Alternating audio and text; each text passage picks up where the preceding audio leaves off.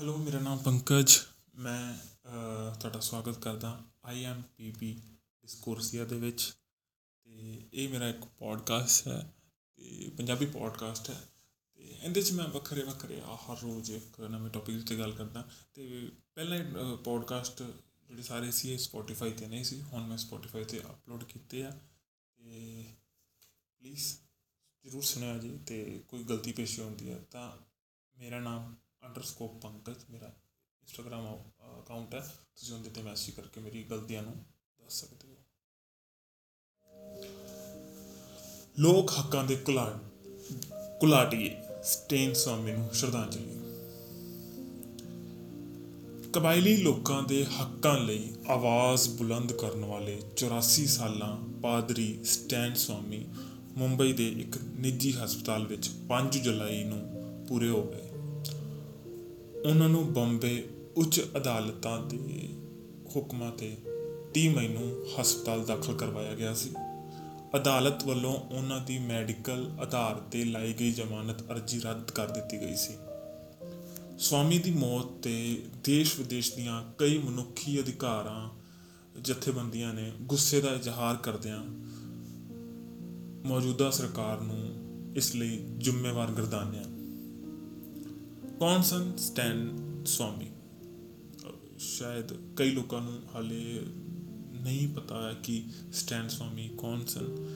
ਤੇ ਸਟੈਨ ਸਵਾਮੀ ਇੱਕ ਈਸਾਈ ਫਿਰਕੇ ਜੈਜੂਏਟ ਨਾਲ ਸੰਬੰਧ ਰੱਖਣ ਵਾਲੇ ਪਾਦਰੀ ਸਨ, ਜੋ ਪਿਛਲੇ 30 ਸਾਲਾਂ ਤੋਂ ਵੀ ਵਧੇਰੇ ਸਮੇਂ ਤੋਂ ਝਾਰਖੰਡ ਦੇ ਕਬਾਇਲੀ ਲੋਕਾਂ ਦੇ ਹੱਕਾਂ ਲਈ ਸੰਘਰਸ਼ ਕਰ ਰਹੇ ਸਨ। ਉਹ ਕਬਾਇਲੀਆਂ ਦੇ ਜੰਗਲ ਜ਼ਮੀਨ ਤੇ ਕਿਰਤ ਹੱਕਾਂ ਨੂੰ ਲੈ ਕੇ ਲੜਦੇ ਸਨ।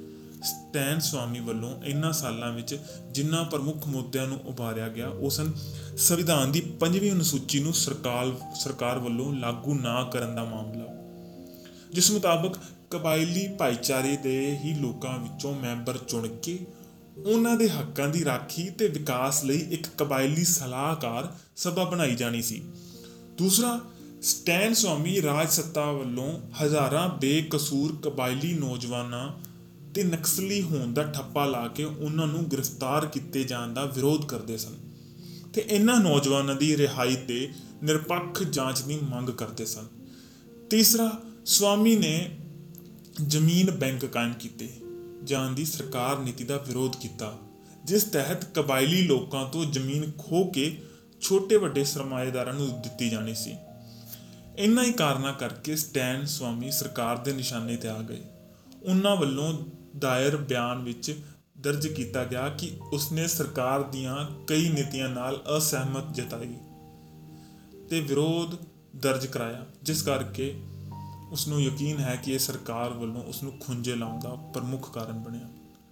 ਭਾਰਤੀ ਰਾਜ ਸੱਤਾ ਨੂੰ ਅਜਿਹਾ ਮੌਕਾ ਭੀਮਾ ਕੋਰੇਗਾਉਂ ਦੀ ਘਟਨਾ ਮਗਰੋਂ ਮਿਲ ਗਿਆ। 1 ਜਨਵਰੀ 2018 ਨੂੰ ਪੁਣੇ ਵਿੱਚ ਦਲਿਤਾਂ ਦੇ ਭੀਮਾ ਕੋਰੇਗਾਉਂ ਦੀ ਜੰਗ ਦੀ 200ਵੇਂ 200ਵੀਂ ਵਰ੍ਹੇਗੰਢ ਤੇ ਹੋਏ ਵੱਡੇ ਇਕੱਠ ਵਿੱਚ ਹਿੰਸਾ ਹੋਈ, ਜਿਸ ਲਈ ਜ਼ਿੰਮੇਵਾਰ ਹਿੰਦੂ ਤਵੀ ਫਿਰਕਾ ਪ੍ਰਸਤੀ ਸਾਂਬਾ ਜੀ ਭਿੜੇ ਤੇ ਮਿਲੰਦ ਇੱਕ ਬੋਟੇ ਸਨ, ਜਿਨ੍ਹਾਂ ਦੇ ਖਿਲਾਫ ਚਸ਼ਮਦੀਦ ਗਵਾਹਾਂ ਦੇ ਆਧਾਰ ਤੇ ਅਗਲੇ ਦਿਨ ਹੀ ਐਫ ਆਈ ਆਰ ਵੀ ਦਰਜ ਕੀਤੀ ਗਈ। ਪਰ ਹਫ਼ਤੇ ਮਗਰੋਂ ਹੁਣ ਪੁਣੇ ਪੁਲਿਸ ਨੇ ਇਸ ਘਟਨਾ ਲਈ 31 ਦਸੰਬਰ ਨੂੰ ਐਲਗਾਰ ਪ੍ਰਸ਼ਦ ਤੇ ਹੋਏ ਸਮਾਗਮ ਨੂੰ ਜ਼ਿੰਮੇਵਾਰ ਐਲਾਨਿਆ। ਤੇ ਇਸ ਆਧਾਰ ਤੇ ਕਈ ਕਾਰਕੁਨਾਂ ਦੀ ਫੜੀ ਫੜ- ਅਹ, ਫੜੇ ਫੜੀ ਕੀਤੀ ਗਈ। ਇਹ ਸਿੱਧਾ ਸਿੱਧਾ ਅਸਲ ਦੋਸ਼ੀਆਂ ਨੂੰ ਬਚਾਉਣ ਦੀ ਅਸਲੀ ਕੋਸ਼ਿਸ਼ ਸੀ। ਇਹ ਘਟਨਾ ਤਹਿਤ ਹੁਣ ਤੱਕ 16 ਸਮਾਜਿਕ ਕਾਰਕੁਨਾਂ ਕਾਰਕੁਨਾਂ ਨੂੰ ਗ੍ਰਿਫਤਾਰ ਕੀਤਾ ਜਾ ਚੁੱਕਾ ਹੈ, ਜਿਸ ਵਿੱਚ ਵਕੀਲ ਤੇ ਕਾਰਕੁਨ ਸਿੱਧਾ ਭਾਰਦਵਾਜ, ਸੁਧਾ ਭਾਰਦਵਾਜ।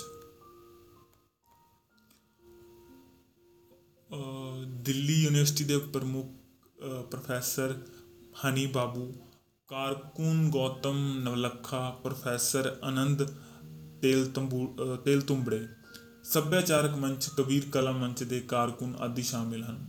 ਇਹਨਾਂ ਸਭਾ, ਸਭ ਤੇ ਬੋਏ ਬੁਨਿਆਦ ਦੋਸ਼ ਲਾ ਕੇ ਇਹਨਾਂ ਨੂੰ ਜੇਲ੍ਹ ਵਿੱਚ ਸੁੱਟਿਆ ਹੋਇਆ ਹੈ।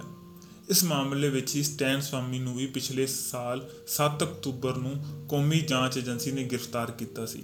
ਗ੍ਰਿਫਤਾਰੀ ਮਗਰੋਂ ਏਜੰਸੀ ਨੇ ਸਵਾਮੀ ਤੇ ਇਤਰਾਜ਼ ਯੋਗ ਸਾਹਿਤ ਰੱਖਣ ਜਿਹੇ ਕਈ ਬੇਬੁਨਿਆਦ ਦੋਸ਼ ਲਾ ਕੇ ਉਸ ਖਿਲਾਫ ਮਾਮਲਾ ਬਣਾਇਆ ਗਿਆ, ਜਿਨ੍ਹਾਂ ਨੂੰ ਸਟੈਂਡ ਸਵਾਮੀ ਵੱਲੋਂ ਰੱਦ ਕੀਤਾ ਗਿਆ ਸੀ।